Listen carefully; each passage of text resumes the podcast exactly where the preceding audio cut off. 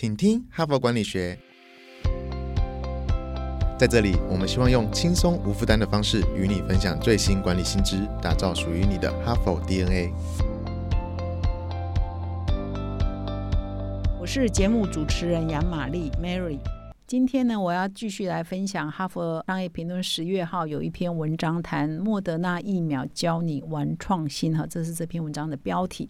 今年以来，国人最爱的疫苗之一啊，就是莫德纳。许多莫德纳啊的粉丝啊，就非莫德纳不打哈。那事实上，莫德纳疫苗的研发背后呢，是有一个特殊的一个过程哈。所以这篇文章就是在介绍莫德纳疫苗创新研发的过程，是由哈佛大学商学院的副院长叫 Gary Pisano，以及这个莫德纳疫苗公司的共同创办人，也是现任董事长叫努巴艾菲亚。他本人呢，也是莫德纳公司个人最大投资者，以及他背后的创投公司旗舰先锋呢，也是莫德纳公司最大的投资的创投公司，所以他算是莫德纳的代言人是没有问题。由他们两个来共同执笔这一篇文章，来揭晓这个莫德纳的疫苗的研发过程。昨天呢，如果你有听我的节目，或者你没听，我欢迎你再回去听哦，短短的十来分钟而已嘛，应该有这个时间。就是可以先了解一下莫德纳的背景，以及它的研发的过程呢，创新的方法呢，跟传统的创新是有一些不一样的哈。那昨天我有特别提到说，一般的创投公司，它在接案子或者是创新，它是用这个射门法哈。那它意思就是说，你很多 idea 来，可能到最后不到十个，不到五个可以被留下来，其他呢就是经过那个过程叫尽快扼杀、尽速扼杀，而且大量扼杀的过程哈。那那个是传统的这个创投的方法，但是这个旗舰先锋这家创投公司，他们的创新的方法是比照大自然的演化的过程，哈，是一个不断演化的过程，哈，所以它的名词叫突发式创新或突现式创新，它是先演化变异哦，做一些基因的突变，然后再提供环境的压力，看你可不可以继续生存，最后你可以继续生存的，那就是一个好的创新，就可以变成一个好的产品。然后它这一种创新呢？跟传统的创新有一个特色，它是一个超越式的，它是一个有突破式的创新哈，容易产生一个好像大步跨越的过程哈的价值。第二个是它可能也会创造出前所未见的价值哈，那这样才会有极大的商业利益嘛哈。所以基本上呢，昨天的重点呢，简单的总结就是上面哈。那接下来呢，我就要来分享这一篇文章，分享莫德拉疫苗的开发的过程是怎么做的哈。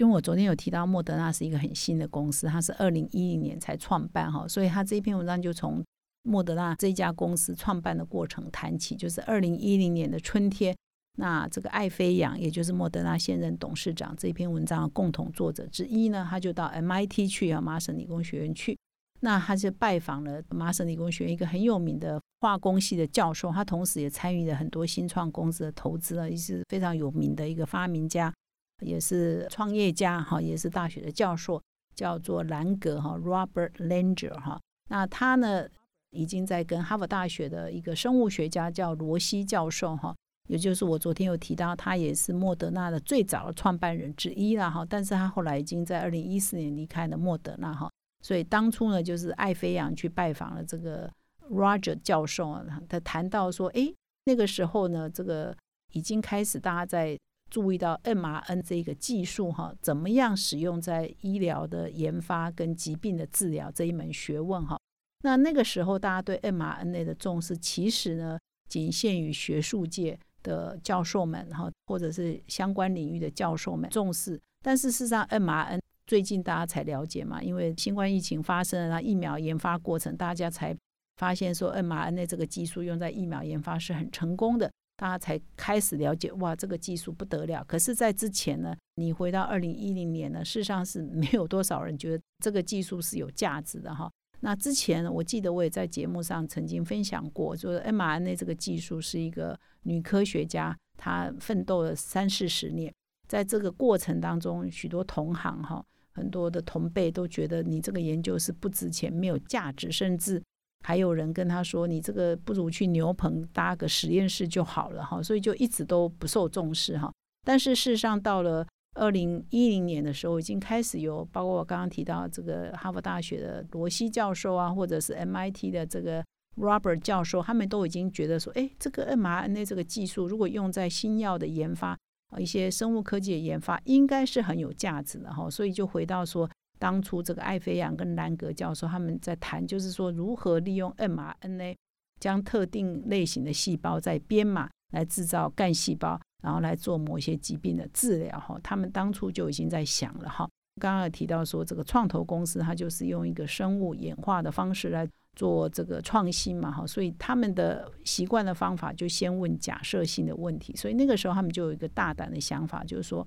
如果 mRNA 不是用来制造干细胞，而是用来指引我们身体的细胞自己来产生某些药物功能或者是抗体功能，到底可行不可行哦？所以呢，基本上呢，艾菲扬这个董事长他就是提出了这样一个想法，开始呢。从这个想法出发，开始把这个 mRNA 的技术回到他的旗舰先锋创投公司，他们去做一个实验哈。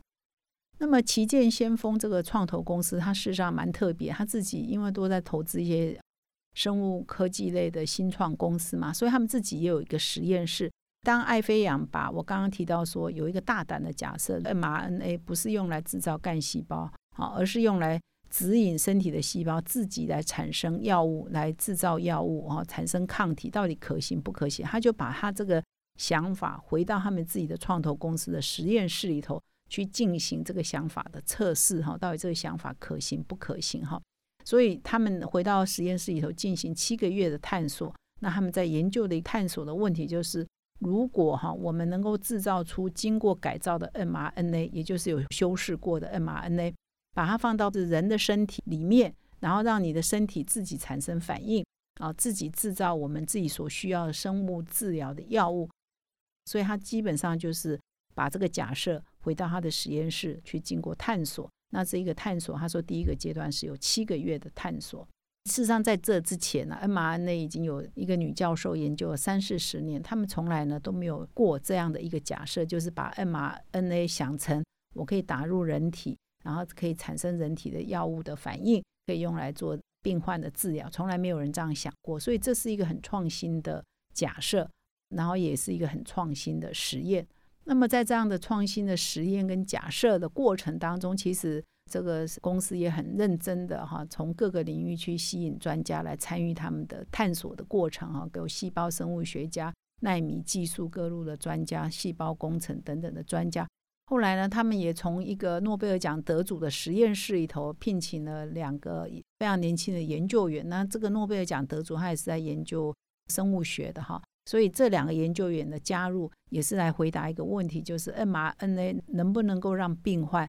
可以在体内产生治愈的疗法哈，是不是有可能哈？所以呢，经过他们初期呢，你就想说是二零一零年开始做这件事情，事实上那个时候这个。研究的过程也是缓慢的哈，但是因为他这个研究的方向是从来没有人做过的哈，所以是一个新的构想，所以只要有一点点突破，他就可以去申请专利。所以这家公司呢，也在这样的过程当中拿到不少专利哈。那么二零一一年这个研究的专案呢，就正式命名为莫德纳。之前他这个研究呢，也没有什么特殊的名字，后来就正式取名为莫德纳专案哈。所以距离现在已经有十年了。那么在这十年里呢这莫德纳小组不断的提出假设，然后再去验证，然后再提出假设，再去验证，慢慢慢慢碰到的新冠疫情之后，他们才会有这个突破式创新的疫苗的诞生。哈，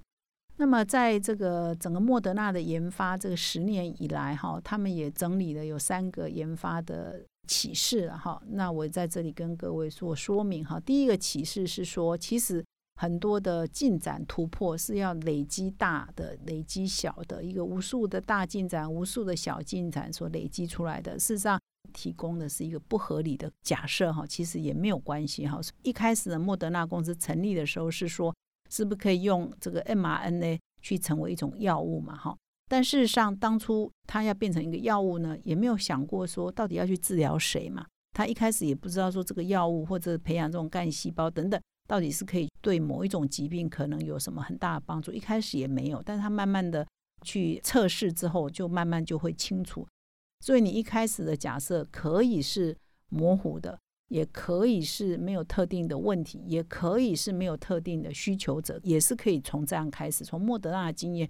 又是有一个创新的逻辑可循哈所产生的。不晓得听众会不会觉得有一点硬哈？好像听起来 有一点硬哈。但我希望你们呃可以吸收了哈，因为这个都是蛮新的观念嘛哈，也是呃教授们跟这个莫德纳创办人内幕大公开嘛，就把他的创新过程写成一个外面人也可以参考的一个流程或者是一个思维哈，可以跟各位做分享。所以内容可能是比较硬一点，但是我相信如果你可以吸收得了，应该对你个人或对你的公司、对你的部门是会有帮助的哈。那么明天呢，我就会再进一步来介绍说这个莫德纳疫苗所谓的这个生物演化的突破式创新如何产生变异，如何选择压力哈，然后经过十年之后可以开发成这个现在全世界非常成功的新冠疫苗哈的实际的过程是怎么做的，请你明天再回来哈。那么最后感谢你的聆听，如果你喜欢我们的节目，请你现在就订阅这个 Podcast。